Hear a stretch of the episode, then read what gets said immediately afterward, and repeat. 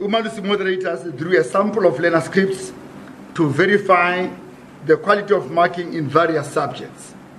Furthermore, Umalusi attended marking guideline meetings whose purpose is to standardize and approve the marking guidelines for various subjects. Lastly, Umalusi is satisfied that there was notable improvement in the quality of question papers submitted for approval. Professor Volmink will say more on this positive development in his presentation later.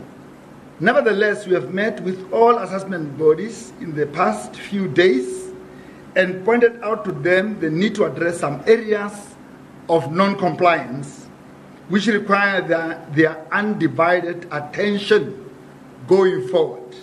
Lastly, Umalusi would like to take this opportunity to make a fervent appeal to all stakeholders in education, including colleagues in higher education, to reconsider the timing of the release of results. It is our considered view that releasing results in the first week of January places tremendous pressure on the entire system, including Umalusi's quality assurance processes. As a result, assessment bodies and Umalusi officials work under extreme pressure to complete their work within very tight deadlines every year.